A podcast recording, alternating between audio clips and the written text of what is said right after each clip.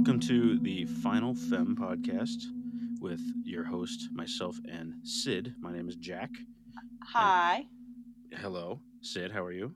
Good. How are you, Jack? Yeah, I'm doing okay. I'm, well, after this movie, we'll see. Okay. so, the purpose of this podcast is to uh, go through and watch some horror movies, and we take have differing opinions on these horror movies. Uh, Sid likes them, and I generally don't like them. Mhm. So, uh, really, movies in general. But anyway, um, so uh, there will be spoilers in this. We're going to be talking about movies. So, um, Mhm. if you didn't read the episode title, well, surprise, we watched we watched The Exorcist from 1973. Again, there will be spoilers. So if you haven't seen the movie, you've only had 49 years to watch it, but go back and watch it, and Get then going. come back and listen to our our brilliant commentary. Also, we're not part of the film industry. I, I don't. I barely even know how movies are made. Sid, maybe you have more insight in that, but I think we're kind of novices. Yeah, not at all. I just like watching them. So if you were expecting thoughtful critique, that's not what this is. We are just gonna release our own dumb thoughts. So don't get Yeah. mad at us. Yep. And we will cuss because Oh yeah. this movie made me cuss. yeah.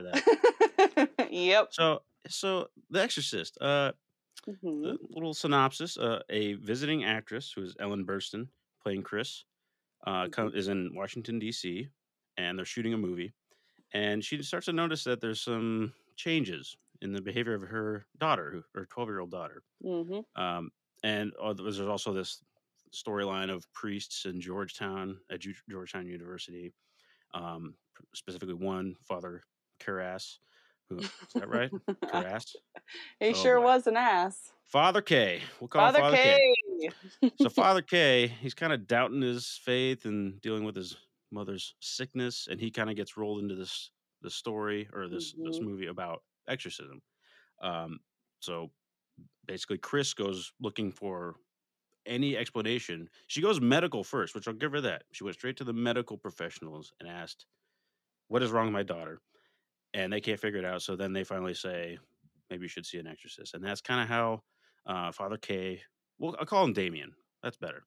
Um, also, a little on the nose calling him Damien Mhm. uh, exorcism. Anyway, and he kind of re- he like unites in this priest superhero movie Mhm. at the end to try to exorcise the demon. So yeah, Jack, do you have any facts about the movie? no, yes, I do. oh, okay. yes, I do. And our great producer Max, uh, we need to talk about that. Uh, yeah, so we had an unfortunate incident with our previous producer. it was very sad. um, uh, what we've heard. I, you Mhm. know, no one witnessed this, but he was he died violently in his sleep. So tragic. He he was he was bleeding and he ripped apart and bleeding everywhere. Buckets of blood. Just really gross. It was it was pretty awesome. Anyway, our It new was producer, pretty awesome. his name is Max, Woohoo! and he will be joining us as uh well, he'll be doing the producing. I mean, that's it's all in the title right there. Welcome, Max. So welcome, Max. If you want to say anything, you can. Eh, otherwise, I completely understand if you want to be silent during your first podcast. Is is this position cursed? no, not at all. Definitely not. Oh, okay. No. Okay, Nope. good. Everything's good. Sid, yes. I guess I will go over some interesting facts now Oh, that you mention it. and then Max will have a pain in the ass putting this back at the beginning. We'll see. Okay, so this movie was released December 26, 1973. Mhm. So, Merry Christmas. Oh, yeah, Merry hope they had a- Christmas. they're like, oh, family time. Let's go see a movie. And then they went and saw this. you know, I didn't think about that. This came out the day after Christmas. That's kind of Yeah. fucked up. It's a little ballsy on the you know, doing that. Um, but this this movie uh, was about eleven million dollars to make on the opening weekend in U.S. and Canada. It made about eight million dollars, Oh, and then wow. Yeah, what so it almost made what it, you know its budget, yeah. but it soon surpassed that by a, a lot. And the gross U.S. and Canada was two hundred thirty three million. Gross worldwide was Damn. four hundred forty one million dollars. Wow. I did not know that. Yeah, Okay. yeah. So no wonder there's other ones after this. Yeah. would be you know that that makes sense if it if a horror movie does well oh we got to start doing sequels and stuff Uh, yeah. Always. now i read some of the taglines and the taglines are terrible for this movie um Love it. i think my favorite is the devil inside the devil inside me. Yeah. Do you have a favorite, Sid? I mean, looking at the list there, or Uh, I don't see a list, friend. Oh, you It's want me okay. to just look it up? Oh, wow, you did this to me last that I podcast. did Uh, do this. You put me on the spot, time. and I had it right up, queued up, ready to go. Jack the unprofessional. No, you know what? You're right. I'm sorry. I'm kidding. No, no. I can read some other ones. Some other ones that I think are terrible. How about 'Kay. this one? Something beyond comprehension is happening to a girl on this street in this house. A man has been sent for as a last resort. That man is the exorcist. Ooh, hate that. No, it, it- like half of these taglines are making the exorcist sound like a superhero. Yeah. Plus, that is super fucking wordy. That's really long. That's that's why I read it. I was like, who puts a paragraph on a movie uh, movie poster? I just don't. So yeah, so it it, it has a weird intro. It, it Mhm. reminds me of uh, again the music is the Lion King. It has a, it has mummy vibes, I guess, Yeah, I could see that. in a weird way. hmm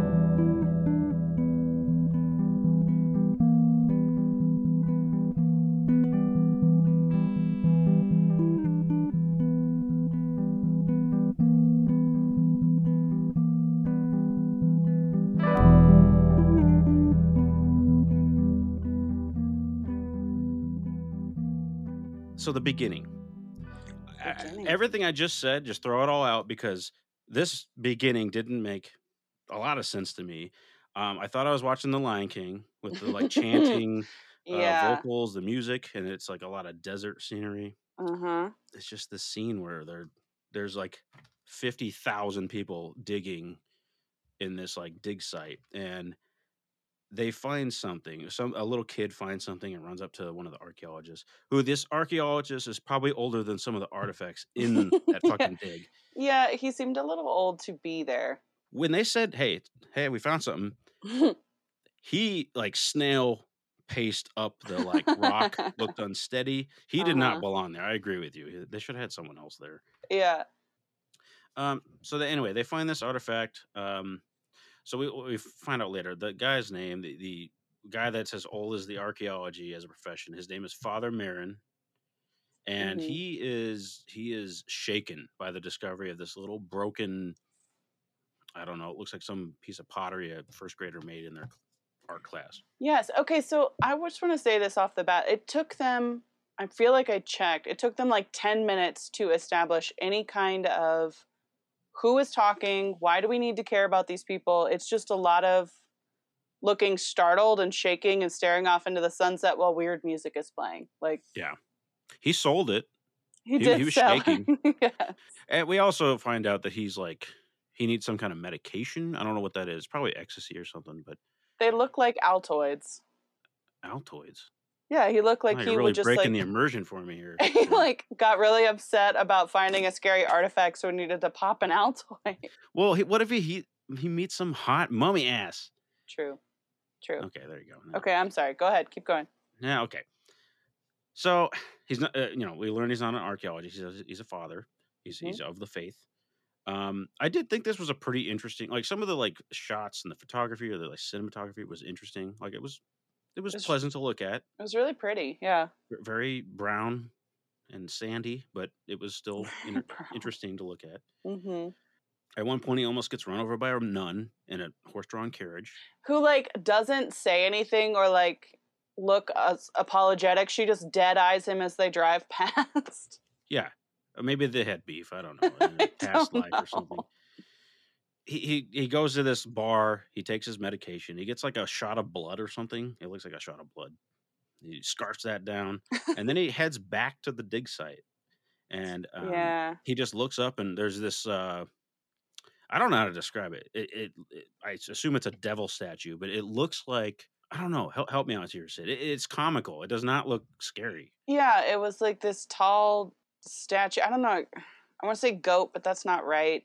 It it was weird looking. It doesn't do anything. They also don't explain why you're supposed to be scared of it. He's just staring at it while Sid? creepy music's happening in the background. don't worry i wasn't scared I wasn't either. if you were wondering oh okay this movie should did go. not scare me. It just grossed me out. So a little weird. please Oh, That's please Max. no, by all means Hi, Max. So I, I just want to chime in. So a little weird uh, history, I guess, historical facts with these movies. So that statue is of Pazuzu. Oh, Zuzu. It's an ancient Mesopotamian god, which is the protector of like pregnant women. what? Yeah, makes no fucking sense. I don't think Well, he didn't the right protect shit. No. No, See, and- no. Some some white guy thought this would be a great evil guy. We will get into the director later because I have thoughts about how he treated his actors. Oh.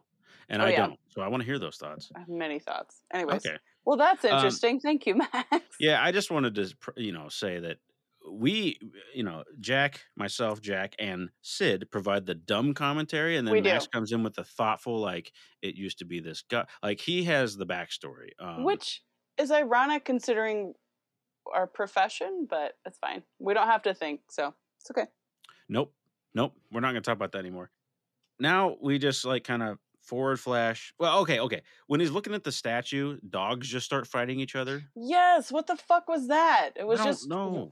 Okay, it was dog noises and it sounded like cars or like a train in the distance. it was just all this like weird discordant noise happening at the same time while he looks on in horror and his like creepy fish mouth going on.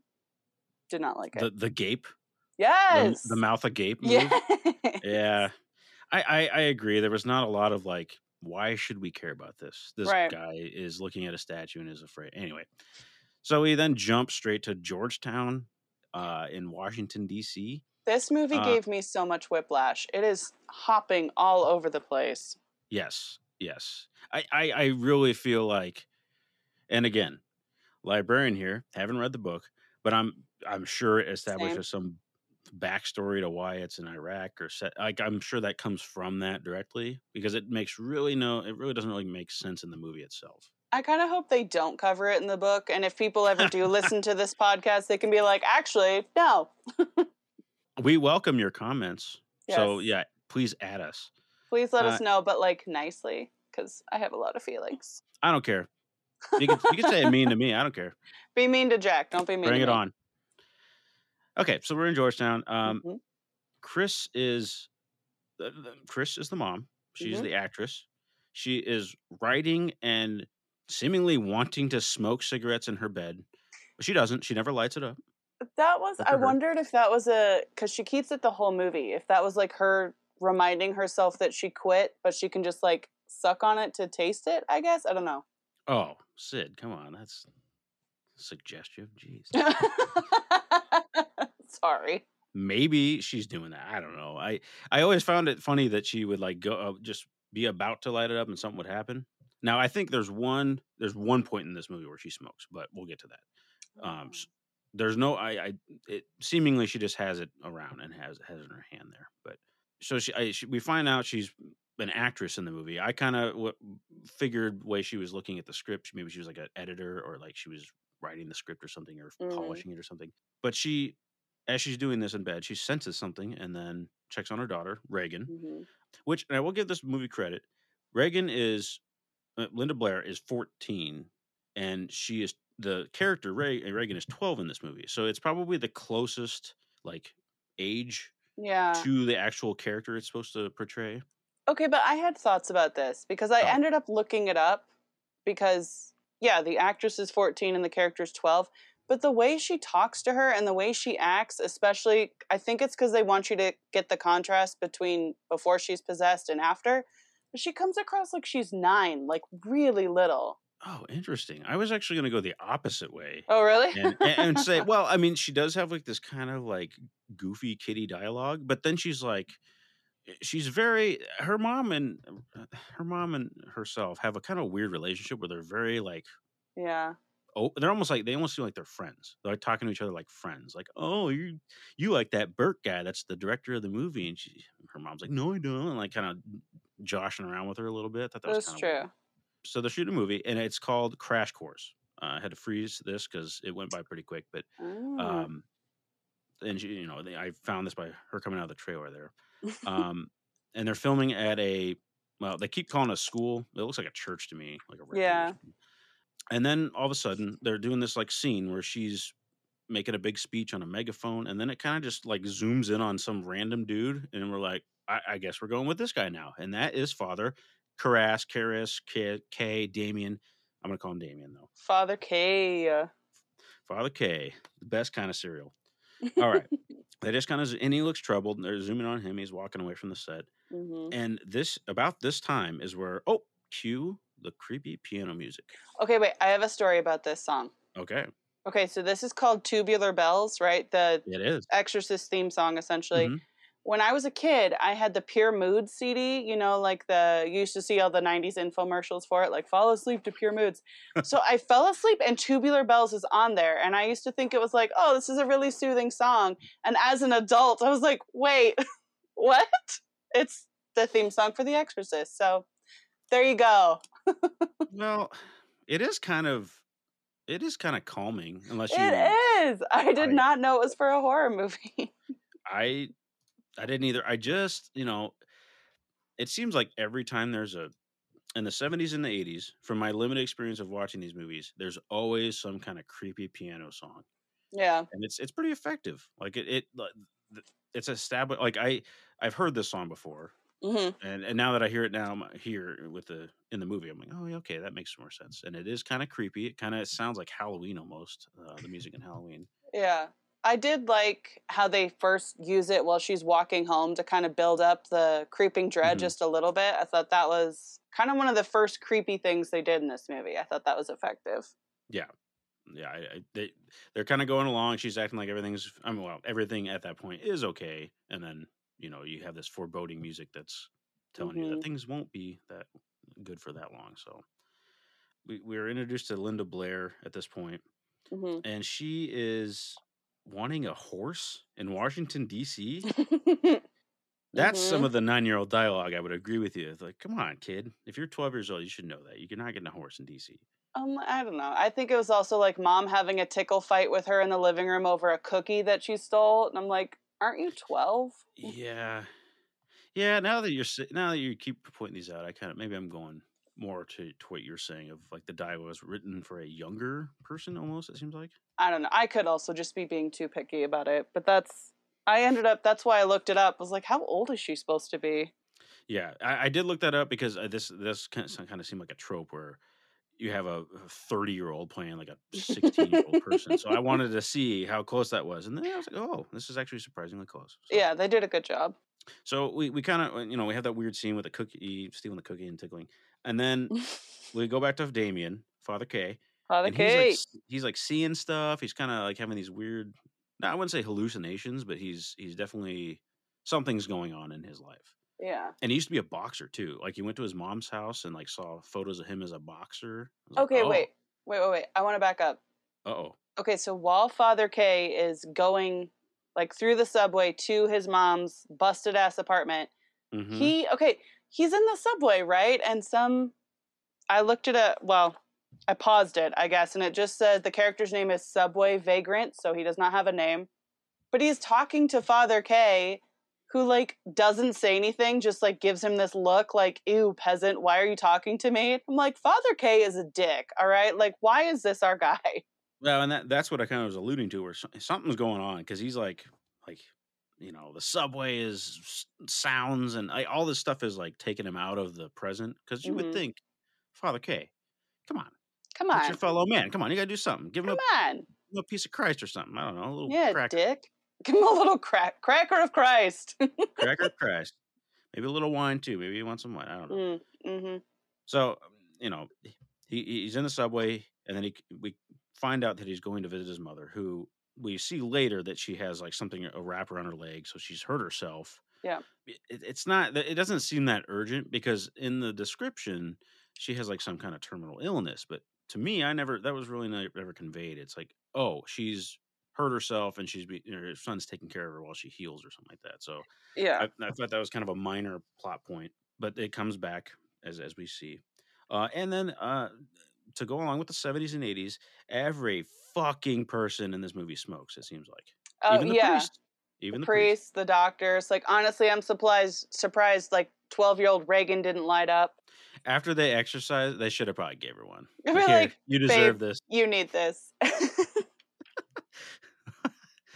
And that okay, we have that brief scene with his uh, father Kay and his mother, and then it's Mhm. back to Chris and Reagan. Whiplash. Uh, Yeah, exa- yes, I, I will agree with that. It is very like, okay, we're here, we're here. Like it just very much goes back and forth, and seemingly for very little reason. Like that. Yeah. uh, This next scene is, I guess Reagan had like a Ouija board, and she's talking about how she was using it, and Chris is like, "Oh, you know how to use one of these," and Well, she said she found it in the closet. yeah, it's they're like in the basement, like uh, like doing laundry or something. Cause like I got the gist that they rented this house while Chris shoots the movie. So hmm was the was the demon just like partying in the basement by himself, waiting for somebody to possess? I'm still not clear on this. I thought he was hanging out in Iraq. Priest man says, "Ah," and then he comes along with them to America, even though we don't hear about from Father Merrin until the very end of the movie. It's kind of like how I don't understand how I don't know. it got to be where it is. Anyway, I think it's because they leave the window open. yeah, Windows well, open. Demon's like, it. oh, open window. hey, So then this is the part where Reagan's teasing her mom about Burke and like, oh, you like him, and she's like, no, I don't. And it's like it's like weird dialogue between her mom, between Chris and Reagan. okay, but we need to talk about the name Captain Howdy.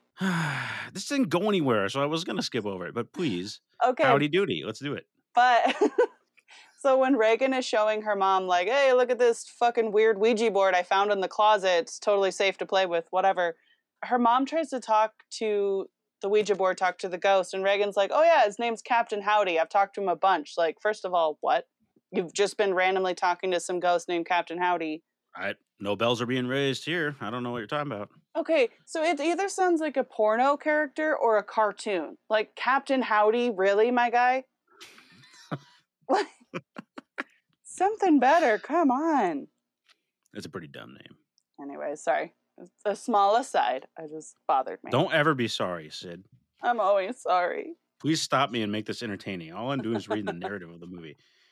I, I did I did mention like Linda Blair does a she does an okay job as an actress. Like I, I was like okay, like uh, she does okay acting, but again, this was the whole dialogue thing. It seems way it just doesn't fit her character. Yeah, I, I still think it's because they wanted to show the contrast from between when she's sweet to when she gets possessed so you can really see a Yes. difference. Because if she's an Yes. asshole the whole time, you're like, eh, I don't know. What changed? well, I, and that's one point. Okay, so I'm gonna I'm gonna I'm gonna confess something right now. Mm. Uh oh. I don't like movies. What? There, I know I said it at the top, but I really don't like movies, Wow. and I, I hate movies that are over 90 minutes. I hate them. This was so when I saw this movie, I was like, "What did you? No, I was not happy." It also felt long because Yes, there uh, there's some action scenes that are really fast, and then there's a lot of slow in between. So this felt its full two hours. a lot of slow. But Mhm. something that plays to that long, drawn out development is that Reagan does. You see her go from this happy kid to like progressively getting worse. Like it, it Mhm. doesn't just do it all in one go. It's over time. So I appreciated that. hmm I still think they could have cut about 30 minutes of this movie out, but that's just me. Definitely, you know, I don't know. I just my attention span is apparently short. So It's okay. Well, so she's talking to her mom and about Burke and how she wants to date the director, and then it cuts mm-hmm. to the next day where Chris is trying to call Reagan's dad so that Reagan's dad can wish her a happy birthday, and she Oh, can't get a hold of him. yes, yes, yes, yes. So we we realize at that point that there's a strained or a strange relationship or something going on. It doesn't sound like Reagan is too, or, or her. I'm sorry, her dad is not too involved in their lives. Mm-mm. And that's I guess it's her birthday that day, and so her her mom is understandably not happy about him not calling to wish her a happy birthday. Yeah. In the middle of the night, Reagan or, or Chris wakes up. The phone call, she like in, incoherently babbles on the phone. I don't even know what she's saying, but she looks over. Reagan's in her bed, and she said, "What are you doing here?" And Mhm. Reagan says, "My bed was shaking." Kind of doesn't make any sense. Chris goes into the attic to investigate this. Yeah, it was no like, what are you talking about? It was just like, oh, okay, haha, you're so funny. Anyways, heard a weird noise in the attic. Yeah, and at the at the beginning, she, she says something to Carl, who is the um, Swiss Swiss butler that they have in the house. Yes, Swiss. I think so. And he's like, there, it's clean. I cleaned it. And she's like, there's rats. So there, there's this Mhm. whole th- thing of like, she thinks it's like mice upstairs that are causing all the noises. So I guess she goes up there to check on that. So she investigates. She lights a candle, goes up there. hmm And in every scary movie, this is the trope. But what was great is that she gets to a point and then the candle turns into a flamethrower. And Carl's like, I told you there's no rats. It's like, Carl, what are you doing? It's like the middle of the night. What are you doing at the at the at the top of the attic here? I just love that he scared the shit out of her, and he's like, "See," and she's like, "Yes, Carl, thank you." Thank you, Carl. Ugh. I have a feeling there's a strained relationship between those two. yeah. And, and next, we get this uh, uh, disturbing imagery of Mother Mary statue that has Yeah. been desecrated uh, or vandalized by teenagers. I don't know. hmm So I thought that was kind of funny. I I, think it was supposed to be more shocking than it was because I like how you're like, yeah, the the Virgin Mary statue was uh, desecrated. It was hilarious. well, what do you think, Sid? Do you think it was so funny? I Oh. mean, kind of now.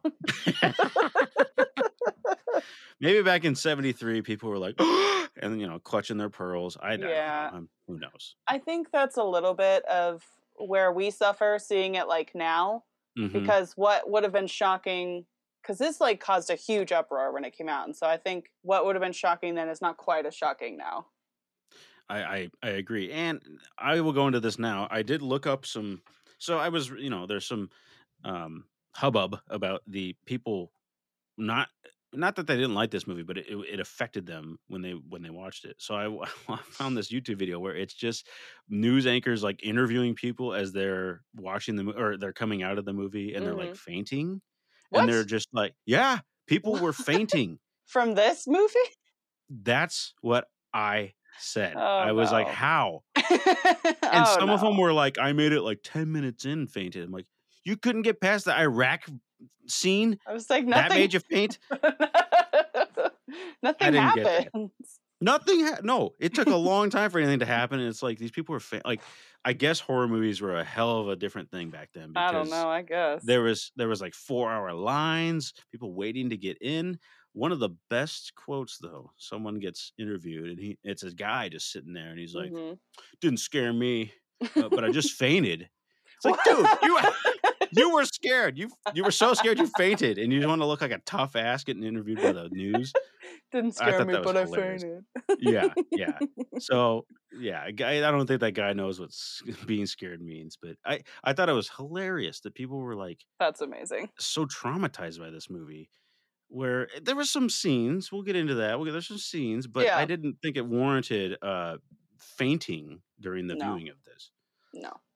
And so that might go to the point of like, oh, you know, the Mother Mary statue's all desecrated. Everyone's all upset.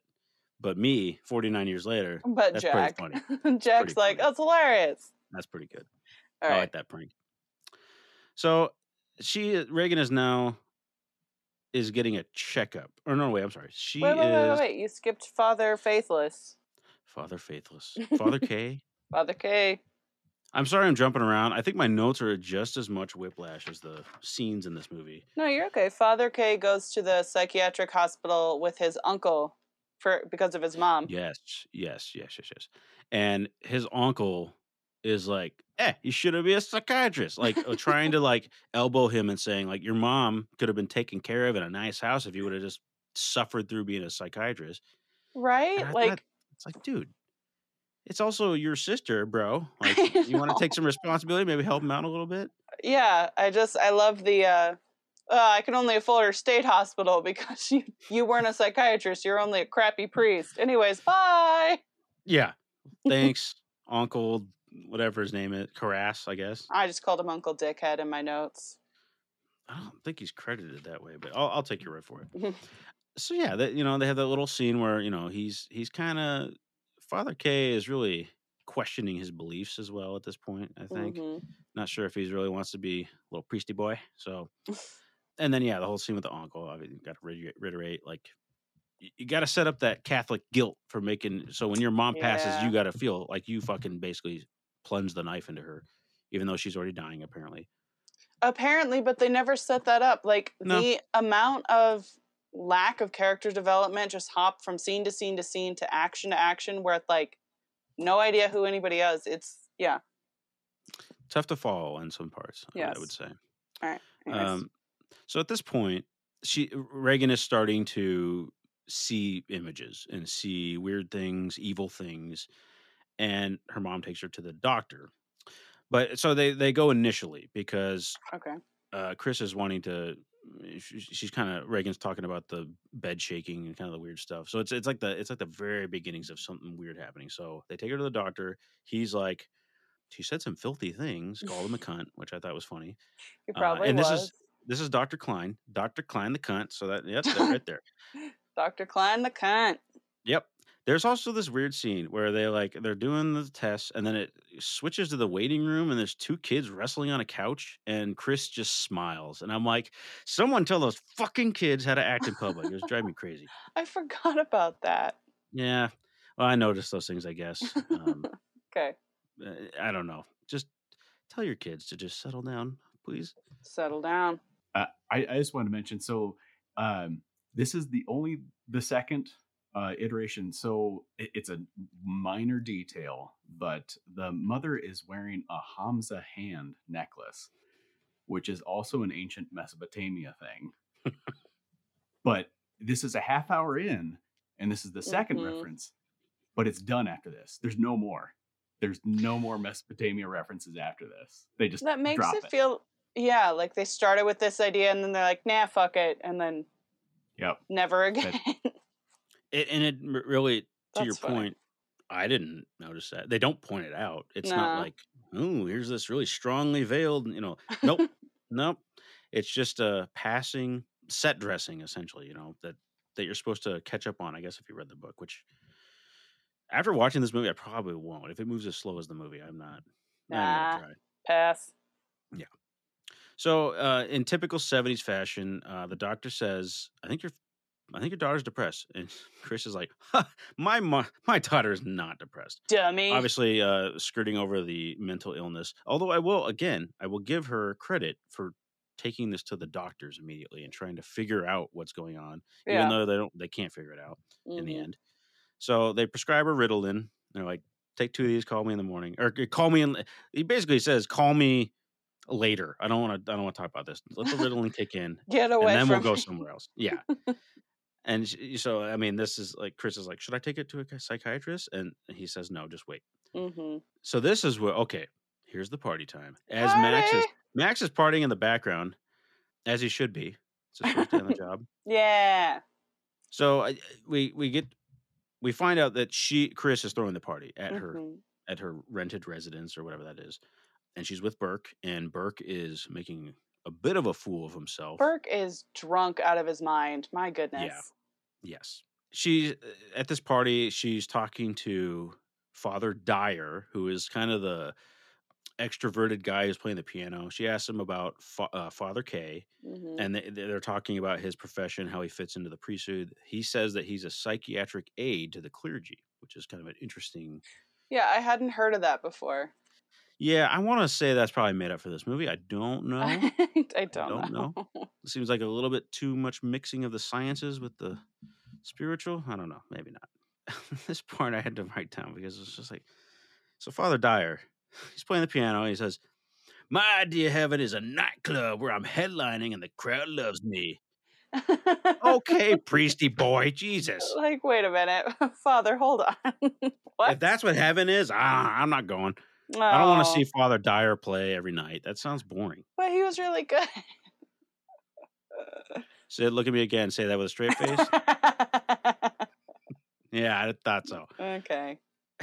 they're singing their songs. Father Dyer is just reveling in this, you know, attention that he's getting. He's throwing and down. Regan comes down and just says, "There's just like there's various people there." She looks at one of them who is in previous conversation set talking about being an astronaut, essentially, and she just go looks at him and says, "You're gonna die up there." like The astronaut, dead-eyed shark little girl. Just you're gonna die Mhm. up there. and then she starts to piss on the floor. I mean, it's a power move. Like she's just got to pee for dominance. Is that what that is? No, I don't know. Oh. Okay. Because I would have believed you. Like it's like I'm gonna dish you, and then I'm gonna piss in front of you. I think it was to just show like she's uh, there's something weird, something's wrong. But Yeah, it's Yeah. it's the fur- again, it's the further gradual development of her being possessed or, or showing the signs of being possessed. yeah, Uh, along with like we start seeing that the bed shaking is more serious now. hmm This is at the point where Father Dyer, Mr. Piano Man, starts visiting Father K, or he visits him, and of course, he is devastated because his his mother's died, and he's depressed and he's drinking and beating himself up about it. Catholic guilt, anyone? And Dyer, so they have a little conversation. He's like, "Go to sleep, get some rest." Dyer tucks tucks Father K in. very Puts the- lovingly. Yeah, he doesn't really put the blanket on, but I guess one of the other bedtime rituals is you let someone keep a lit cigarette in your bed. He let him go to sleep with the Yeah. frickin' cigarette lit. Uh huh. Okay, so it's amazing Father K pulled through um, and didn't burn down the rectory. He's done this before. I think so. He has some practice. There's like an ashtray where his where it should fall. Like he knows exactly where He the- okay. knows. So he dream he dreams about his mom Mhm. and how about he couldn't save her. Um, so that's a short scene, and then That was a creepy little dream. Yeah. The where he where she's coming up the subway stairs hmm and she's kind of wailing and saying something. Uh, we can't hear anything because it's there's no audio with that.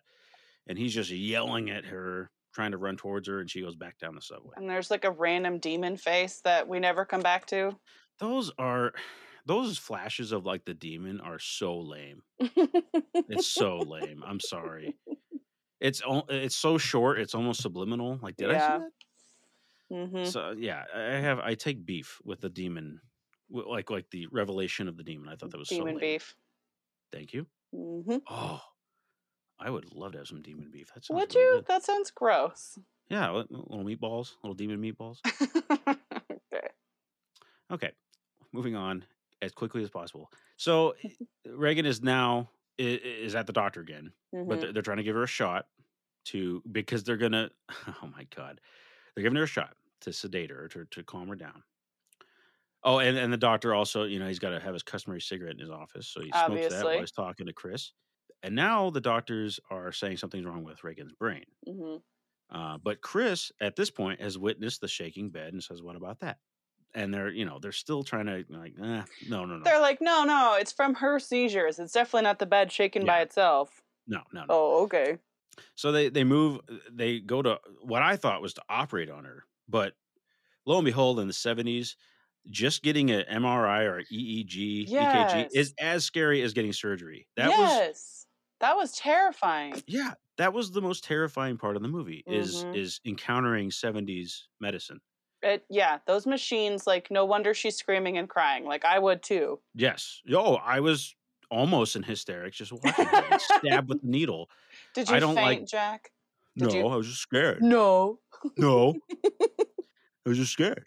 I was- No, so I can't stand the blood stuff, and I think that's part of my my turnoff with horror movies is I don't like the gore. I Oh, don't okay. like the gore. Keep the gore in the body. You know that's where it belongs. It was also bad gore, but yeah, they like jab a needle in her neck. Uh huh. Now I'm reliving it. Thank Terrible blood just shooting out of her neck. Uh huh.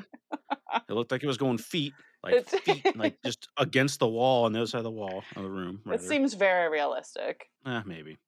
I, I will never stick around long enough to to find out if it is or not. But Fair enough. so he- you know, the attendant says you're gonna feel a little stick, and he's like, and he like jabs her in the neck, You'll feel some pressure. Blah. and there's blood. So I did have a note that I think the the like 70s medicine is scarier than the devil, and I'd rather deal with the devil than this. Agreed. That's my what I kind of came to as a conclusion. hmm And of course, they can't find anything wrong with her. Her brain scans are normal. So at this point, they send her home, and then the doctor, Dr. Klein, makes a house call and goes to their house. And Regan is going crazy. She's she slaps him. Mhm. She's Which was funny. she's she's like head banging on the bed, which I can get down with. That was awesome. Those are mad mad skills there. So Yeah. they they finally get to the point where they sedate her. Um, Mhm. and, and I guess it's really a like a horse tranquilizer because she's out for like the the whole night. It seems like. Yeah, like she's a small girl and they just like knock her completely out. Yeah, and of course the Dr. Klein is like, All right, Chris. You keeping any other things in the house that we don't know? about? Yeah. Any other drugs? Are you she's like, drugging your daughter? no, no, no, no, no, no, nothing like that. I don't even smoke grass. That's in the movie. Okay, like, okay, because I rewound that movie 30 times because I was trying to hear what she said. I thought she said, I don't even smoke crack. And I was so confused. at first, I thought Like, that's what? what? she said, and I'm like, "Excuse me? I don't even smoke crack. Well, me neither, Chris. That's good, Chris. You should keep it out of your life. I hope you should distance yourself from your friends that do that too." Mm, But no, she's just talking about weed, and so at this point, Doctor Klein is like, "Okay, we've run, we've done what we can. What done what we can. I'm going to recommend a psychiatrist." mhm. this is where we find out that Burke, the director who is directing the movie that Chris is in, is has died, Mhm. and he fell downstairs. According to, I can't remember who reveals this to her actually now, but someone tells her that he fell down the stairs. There was a detective that came to her house. Oh my god, that guy. Mm-hmm. Well, we'll get to him in a second. Yep. We'll to him in a second. Oh, oh no, no, wait, wait. She is downstairs. Someone comes in who looks like Father K and says Burke's dead, and then he leaves. And I'm just like, who the hell's this guy? Maybe he worked on the movie or something. Oh, Because yeah. Because then when she shuts it, she turns, and then this is probably one of the more iconic scenes is where Regan is walking on all fours going down the stairs, like upside down, right. and the blood's coming out of her mouth. That was like Mhm. that was pretty nuts. yeah, just a little. It's pretty nuts. I will say the stuff that has become iconic from this movie Mhm. is still entertaining to watch. It's Yeah. certainly cheesier now watching it this much later, but Mhm. that that walking down the stairs was like, oh, that's freaky. So I, I, I yeah, that was that was a, a good another ramping up of her becoming a demon and you know, I don't, I don't even know what you would call that because I don't. I'm sure people can do that in real life, but if I tried that, oof, you, you'd hurt yourself. spine. Yeah. I I probably would faint. Yes. but you're not scared. no, I'm not scared, Definitely not. but I'd faint. Definitely. Now I'm going to harken back to a previous episode we did. Okay. Um, because I think they do a really good job of making Regan look tired and disheveled, much like they did in Nightmare on Elm Street, yes. where Final Femme, I can't remember her name. What's her name? Nancy. Thank you. Nancy Nancy. was trying to stay awake to stay away from Freddy. I thought that was a, I, I like that subtle detail of just making them look Yeah. like they went through hell. Well, they It's do more a good believable. job with Chris too, like the makeup under the eyes and Yes. everything. Yes, when when she Mhm. got yeah yeah. So at this point, Regan is being sent to being seen by a shrink, hmm and this is funny. the demon Regan grabs his balls. what the hell? yeah, that was funny. So psychiatrists are like, I'm out of here. I'm not. Forget this." this. Um, another thing I want to touch on as we go to we switch scenes again. hmm Um, I'm gonna call my doctor because my neck is jerking back back and forth so much with these scenes. right? Father K looks like Rocky. He is He basically Rocky. Yes. He has a montage where he's beating a fucking uh, punching bag. He's doing Uh-huh. laps around the track. So I Mhm. like I kind of like it's almost like a funny Rocky montage of him getting not not knowingly yet, but getting to the point where he's going to face the demon. Yeah, he's like training, getting ready. Yeah. And then I look up Rocky, and this came out three years before Rocky did. So really? Rocky, yeah, Rocky can thank this movie for it because I feel like someone watched that. I think I think Sly was like, "Uh," and he basically what that means is that he watched the movie and said, "I want to be like that guy." Rocky stole from The Exorcist. I think he did. okay. I like what that father's doing. I like that father guy. He seems like a real dick. oh man, yeah, I I just thought that was an interesting point. It's uh, is. it- it's almost a little un- too uncanny how close it is. Now, having said that, I've never seen Rocky, so come at me, come at me. I don't care. Come at Same. me. Yeah, same. Oh, okay. We'll watch that horror movie at some point. okay. So this is the point where we get to we get graced with the presence of Lieutenant Kinderman, Yeah. That's probably right. the worst character in this movie. He's pretty he- bad. He's not good. He he.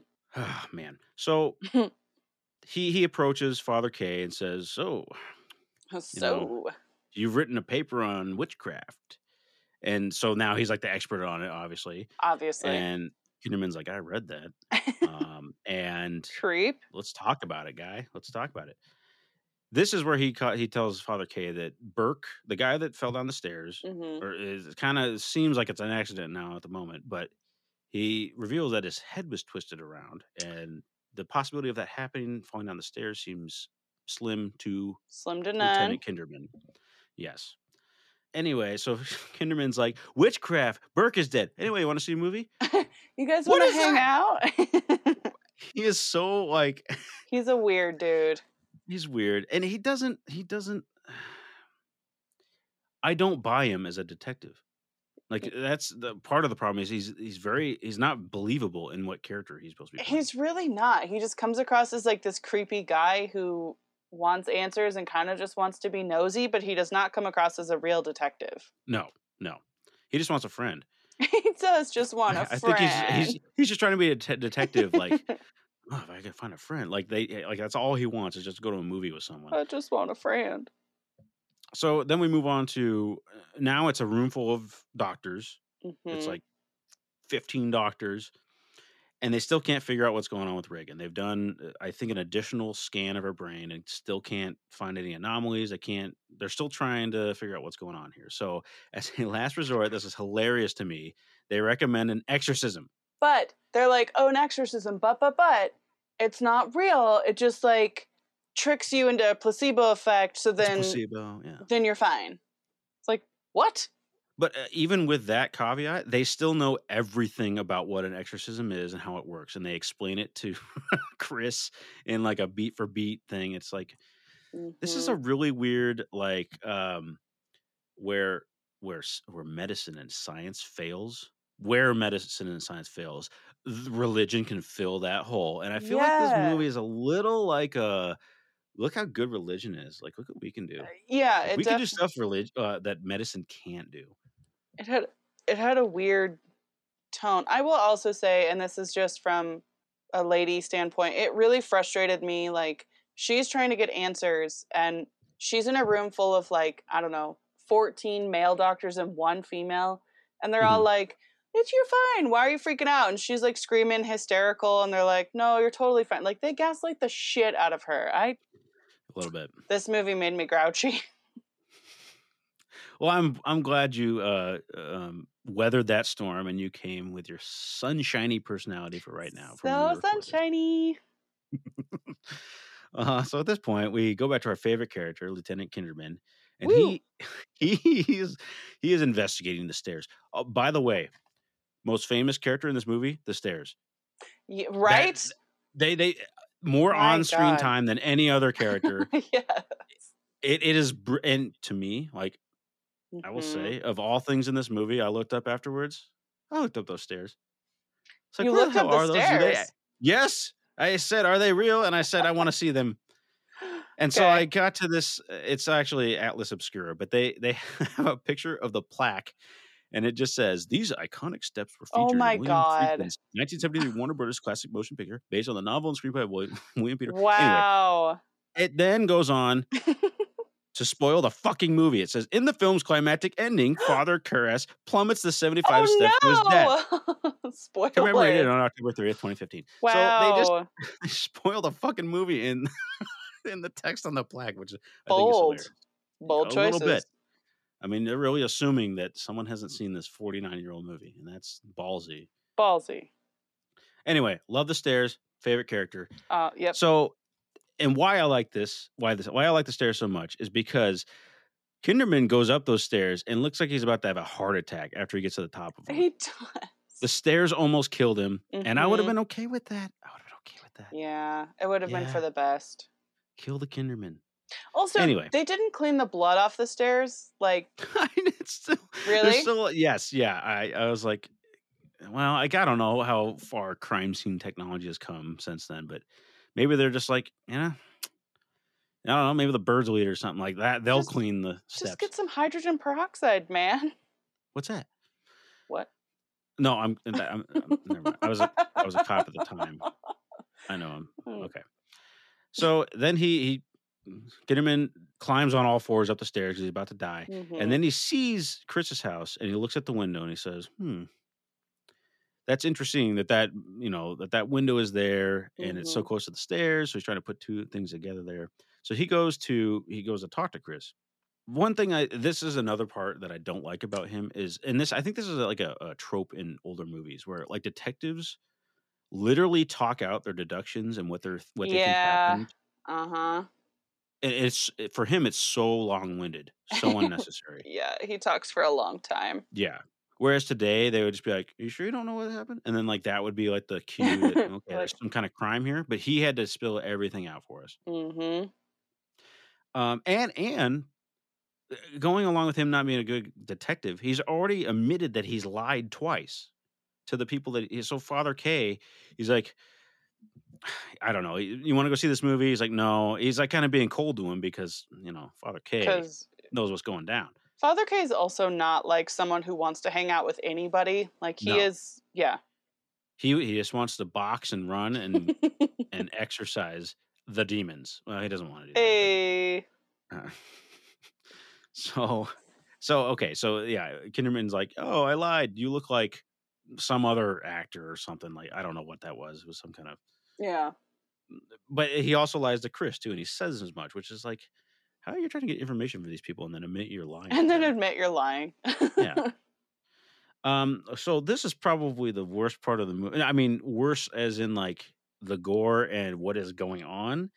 So uh Regan Oh, is God, stabbing yeah. herself in the hoo ha and then telling her mother to lick her. And I was like, yeah, she's just that's like blood everywhere because she yep, stabbed herself too hard in her lady bits, and then she. Yep. Yeah, like grabs her mom's face and puts it in her bloody crotch and is like, "Lick That was me!" that that I will say is something that is still shocking now. Yeah, Well, that's back then, I can Mhm. imagine. you don't I see that every day. No, not no, no, no, no. This is the first first reveal of the head turning too, which is Oh, yeah. creepy Mhm. as shit. The, one of the things I looked up was when Ellen Burstyn, who plays Chris, gets thrown across the room, and like the um, chest of drawers almost falls on her or something. When Mhm. she screams, she actually like suffered a, a spinal injury. So that scream that they're using is like her actually screaming in pain, and they like kept it in the movie, which I think is really gross. So wait, wait. So she fell, and that's when she heard it. Yeah, like they threw her Oh. across the room, and like she actually hurt her back. Okay, Ah, Yeah. I did not know that. That's Yeah, this director was like abusive to his actors. Oh, oh, I see. This might. Do you do you want to talk about this now about our? Um, I can. director? Sure. So, I mean, it's some of it's typical stuff like when they're walking in the room when Regan is possessed and you can see their breath, like they actually Mhm. kept the room that cold. By the way, I love that effect. Sorry. No, it was it's a good effect. I mean, I, I guess now it wouldn't. It's not even an effect. It's real, which is Yeah. interesting to learn. He used to like fire off blanks behind actors to get like authentic Oh. fear faces and stuff. Just Jeez. there's another scene that I'll talk about later where he does something kind of fucked up to an actor too. Just I don't know. It's like abusive and I don't I don't like that stuff. And some people make the argument like, "Oh, well, but they're getting genuine reactions." It's like, right. yeah, but you're supposed to like as an actor have full trust in your director and if you can't trust that your director's not going to abuse you, well, I don't know. It seems messed up to me. No, I agree with that because really, why are they even there as an actor? You could do that to anyone and get that reaction from them. Right. So why do you need to do? Why like they're there as an actor? Have them act like they're scared and see if that will will work for the movie. Because yeah, I've I've read about other the other situations like this where Mhm. Alan Rickman gets dropped from Die Hard uh, from the top of the building, and they actually like let him go, or some, some something where he actually fell a little ways, and it like his reaction of being dropped was genuine, of like oh shit, like that kind of Yeah. I'm not I'm not like a famous actor or anything, but like I've done a play uh, like I've done a play here and there and like you Uh-huh. really do have to trust your director. So it just to me it's really gross to like put that much trust in someone and then I don't know. I don't I don't like it personally, that's all. It, it feels like a bully move, like Yeah. like either either I'm gonna make you act the way I want you to, or you're not doing the acting well enough. So let me help you out a little bit and not tell you about it. Like that's kind of Yeah. Anyways, sorry, go ahead. Oh no, it's fine. So now, Chris, uh, this is also the point, like you're just saying, where uh, she gets thrown across the room, hmm and, and she she gets like visibly beat up, like her face is all messed up. But she, the next, this is another thing I have about this movie that I don't like is where crazy shit's happening, and then you cut to them, the person that was just in that scene getting fucked up. Like just standing and no explanation. Like, how did they get out of the room? Can you go a little Yeah. more into that? Like, how they got out of that situation? Yeah. because the next scene we see Chris just standing on a bridge, on a walk bridge, hmm waiting for Father K because she's gonna ask him about the bring up the exorcism rather bluntly, by the way. Yeah. So she's she's asking him all these kind of questions, and all of a sudden she's like, "An exorcism," and he's like, "What?" It really throws him off too because he's he's Mhm. not really sure what to say, and he said that he is never he never knew a priest that has performed one. So yeah. basically he, he's ironically the clergy or the, the people that are in the religion are skeptical of something when it should be the goddamn scientists it should be the other way around that are you know the, the medical professionals should be the one they i guess they are being skeptical but to the point where it's driving chris insane because they're not giving her answers. Yeah. whereas i think it's kind of funny she approached the clergy and like hey i need help with this. You think they'd be kind of inviting and let us help and he's like actually it's like a, it's like a process you gotta you gotta be observed for like six months or whatever and then like prove that they gotta speak in different tongue like there's all the there's like checklists of shit that they have to match before they're actually gonna do anything about it Right. It's it's interesting. It definitely felt like this weird agenda almost where the scientists are like, mm-hmm. "No, exorcism's totally fine." And the religion's like, "Hey, whoa. Let's let's slow down. Like don't be weird here." what?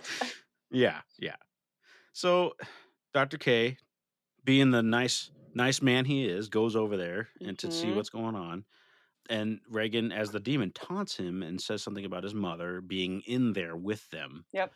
and so he's kind of freaked out by that asks chris at the door when he's leaving and you know it kind of doesn't become of anything she just says yeah I, I knew your mother died but regan didn't know that so Oh, wait, wait. But you skipped Didn't you skip the uh the exorcist green barf? fuck hmm how did i how How did you forget that? Ah. It's the grossest part Max. of the movie. cut the whole thing. We're starting over. Uh, no, okay, yes. I don't know why I didn't put that in my notes because I did have a point about this. Uh, um, apparently, that wasn't supposed to happen that way. yeah, I saw that. I read that. So, it, luckily, it happened in one take. But the vomit was supposed to hit him in the chest, hmm but the tubing got misaligned and hit him in the face. So his reaction of like Yeah. disgustingly wiping that out of his eyes. That again, that's That was who real. knows if that's the, who knows if that's the director like yeah just nudge it a little bit up so, like maybe he's like in the background like changing stuff to Yeah. make that happen that actor sounds was, like it was a mistake pissed. He talked about it in later interviews. i thought and, and again another uh a cool effect i guess it was it was uh, it's certainly not scary but it was cool to see that i guess or he just gets Slimed. vomited on yeah slimed yeah he was on the nickelodeon okay yeah so anyway after that egregious error i'm sorry Sam, can you ever forgive me I'll- never let me lead these again I'll try. I, I also put a note in here, and this goes back to the Rocky thing. I would much rather see Sylvester Stallone as Father K. I think that would be a much better movie. Yeah. Uh, you don't seem sold, Sid. What I mean, No, No? no, no. I was trying to think. Didn't he? Weren't they talking about it being him for like a second? the the uh, Lieutenant Kinder says Kinder, whatever the fuck his name is. She he says he looks like someone. I don't think it's Sylvester Stallone. Maybe it is. It was some But he- other he, like- boxer, but yeah, I thought Sylvester Stallone was like considered for this role or something. I could be completely wrong. I'll look it up. You keep going. That would be great if he was, because I think he would make a better Father K. And he probably at, at I'm going to skip ahead a little bit. Spoilers for the end of the show. If if Sylvester Stallone would have been Father K. and he, he was punching out Regan, I think I think he would have killed the demon right there. I don't think we need to talk about that any further. He he, he could have ended this this and not had a whole you know how many exorcism exorcists are there like four or something. yeah, something Anyway. like that. At this point, Dr. K is still saying he needs more proof that she's possessed, even though he's just looking at her. Wouldn't you say, like, Yeah. you look like a you look like shit. Like you should be I mean, her eyeballs are literally green. Like no big deal. she's got like crisscross scars on her face. She looks like she looks like um, a character from a Marvel movie, like an evil villain. Like something's clearly wrong, and he's like, "Nah, I don't know. She's probably just banana pants." Like, all right. Yeah, yeah. That eh, Father K is kind of writing this off, I think. Mhm. Um, but uh, I'm just like, dude, just bring some of the church officials to come see her. They would believe that in a heartbeat if they saw that. Mm-hmm. Um, but anyway, he goes and talks to his higher ups. I don't even know what this guy's name in uh, name is, but he's father of the father. Oh, by the way, if you walk into a church and you say father, and then everyone turns around, isn't that confusing? All the priests turn around. Can't you like make this a little bit more clear who you're talking to? Because they always say father, mm-hmm. and only the, the person that they're talking to, the one that's supposed to turn around, does. But in reality, Father. it would, Father. be, it would be the entire yes, like everyone in the church just like turns around. okay, but that would have been funny. Thank you. If this was yes, if this was a Wes Craven movie, I think that would have been it, right? and it should have been. Should have been. Wh- When when Dr. K is talking to Regan, I like how he's taking control of the conversation. So far, every interaction with her has been like, "Blah!" like everyone's screaming their head off and Yep. like running away, and he's just like, yeah. So let's talk. You know, he's like trying to draw draw the demon out Mm-hmm. uh, and separate Regan from this this thing here. I really like when the when Father K is talking to Regan and Mhm. Regan is the demon, opens the drawer next to the bed, and then Father K, uh, Father K goes Mhm. and like gingerly closes it, and he's like, "Do that again." Do it again. The demon's like, "I don't want to." He's like a fucking little teenager. Like, I'm not gonna do what you tell me. No. Like, I think this could all be solved by saying, "Demon, I think uh I don't I don't think you like being in Regan." Or I don't think you should, you know, like just reverse psychology the Mhm. demon. So he's like, and he like just pops out, and that would have been that probably could have made this like a thirty minute movie, and I would have been okay with that. Yeah. So it figures that the demon's a little bitch baby and won't do it again. But the demon is scared of holy water, Mm-hmm. which ironically in this scene turns out to be tap water, even though it's That still was funny. in the same. That was good. That was Mhm. pretty good. Father K thinking on his feet there. They, uh, I guess at this point, like Father K is taking on the case and he's taking, he took like tapes of Regan talking and is like listening to him on his own time, Yeah. like just burning the midnight oil, just listening to these fucking, uh, I don't know, it's just like stupid conversations of like Regan, like, I like flowers and days. It's like, okay, like I would fall asleep to that. But uh, he's at one point he's listening in his house. He takes it to his house mm-hmm. or his apartment or whatever, and is listening to him. And then the phone rings, and I almost shit my pants. It was so fucking loud. Like Yeah. both me and Father K were. "Ah!" was very loud.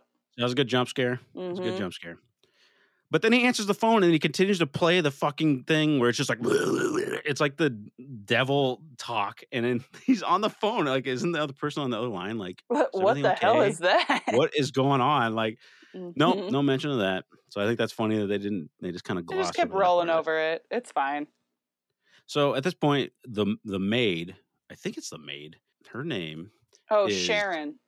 Thank you. I was going to say not warranted, but I didn't know if that was the maid or if they were lovers. In my head, she and Chris are lovers because that made me happier to think about. mm, okay. They did have like a like a tearful goodbye at the end. I'm just saying. Yes. So we're not sure what she is, what she does in Chris's life, but it's something. She calls Father K and says, "You got to come see this shit. Look, It's gotten even right crazier over here. it's gotten even crazier." So they go up and then like uh, they like lift her shirt up, and I'm like, "Uh, I it was weird." Well, and then like slowly you see this like "help me" on her stomach, and it's like, yeah. who, who's writing that? I assume it's Regan, but like it's kind of a weird way to prove to Father K that this is. I feel like there's so there's like an avalanche of facts coming at Father K, and he's running away from them instead of embracing them. He's taking Mhm. his running training. He's running on that track away from all the evidence. Uh, that was I know that wasn't a good one, Sid. I'm sorry. No. Um, the uh, Father K goes to the the tippy top of the fathers of fathers, which you think would be God, but no, it's just some old fucking I guy. think it would be God.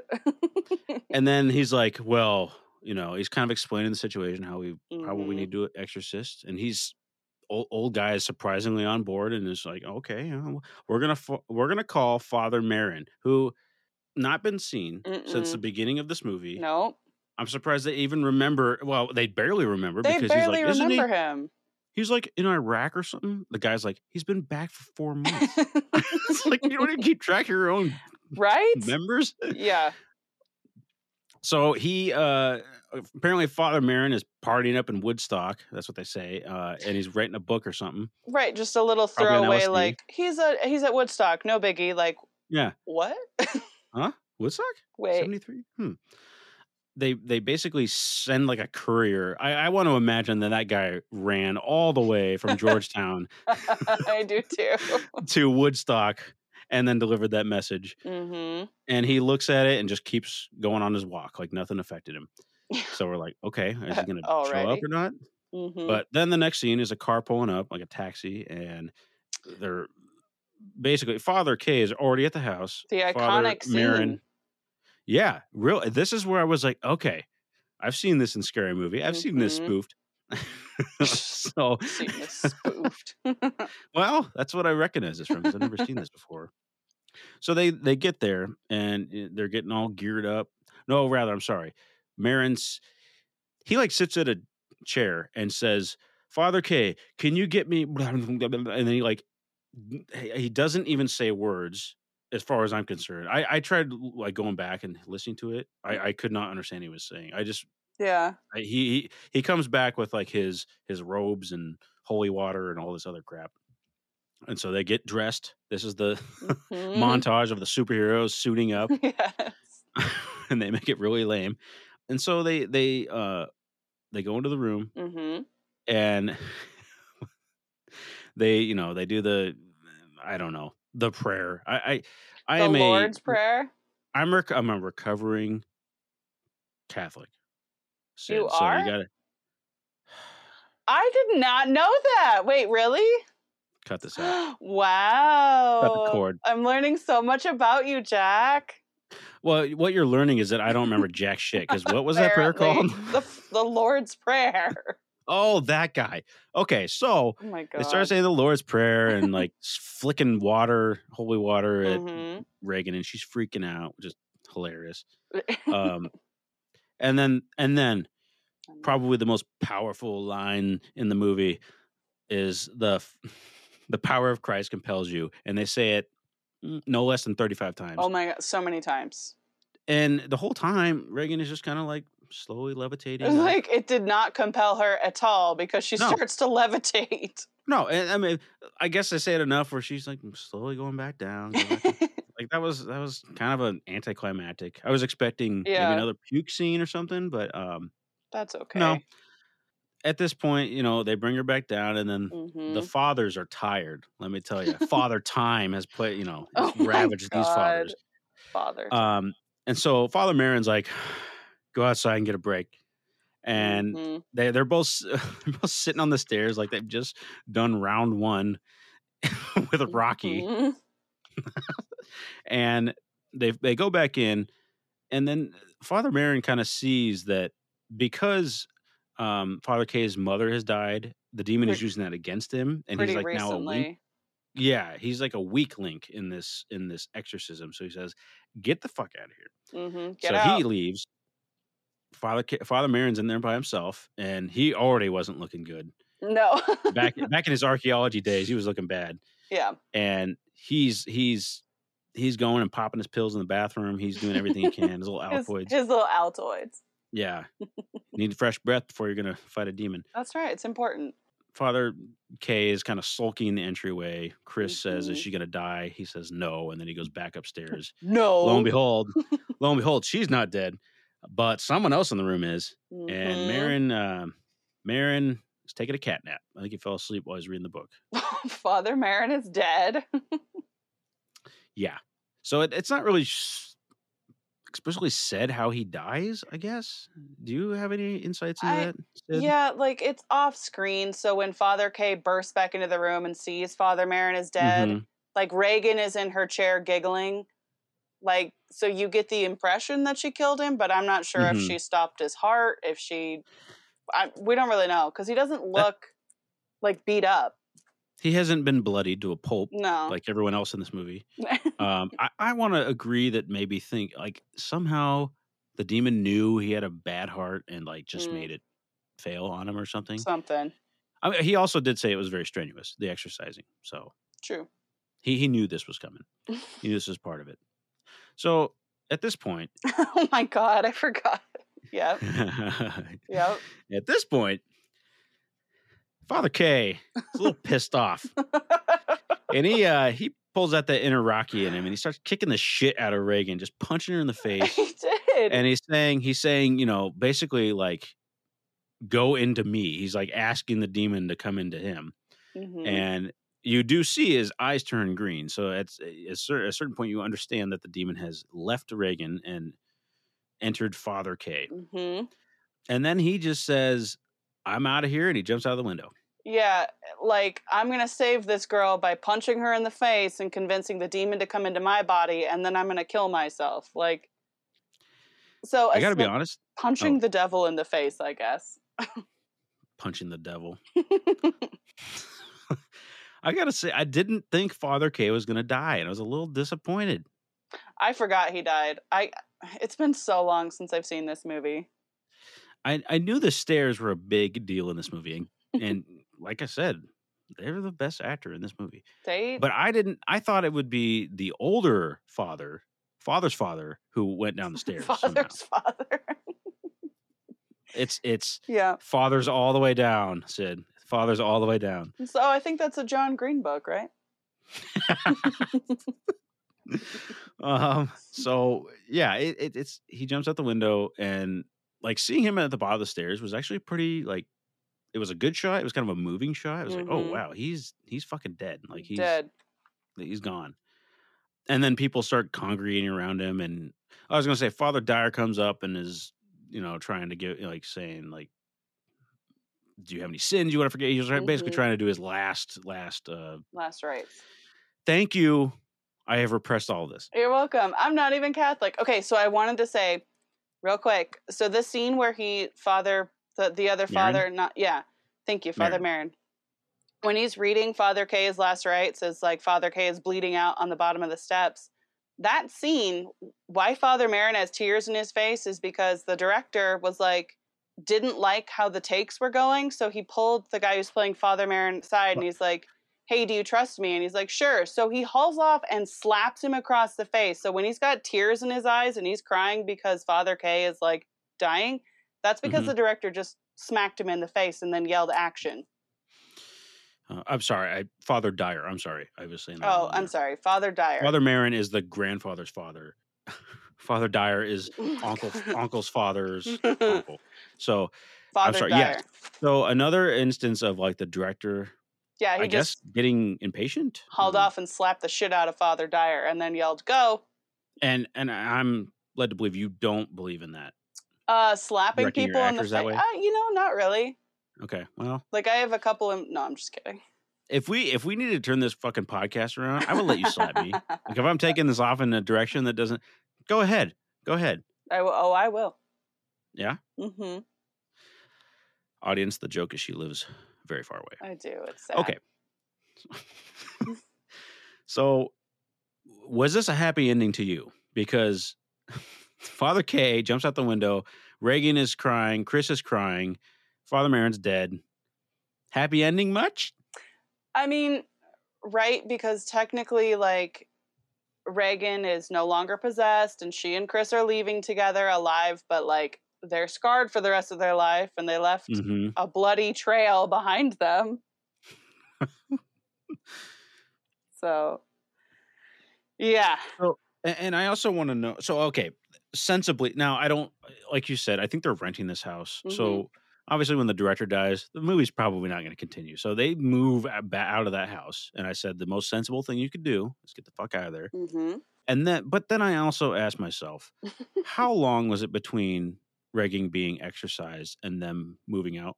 Because we see Regan, and there's like a little smudge of black on her face, but there's no scars. All that shit that her, her fucked up face and the way she looks. fucked up looks fine now.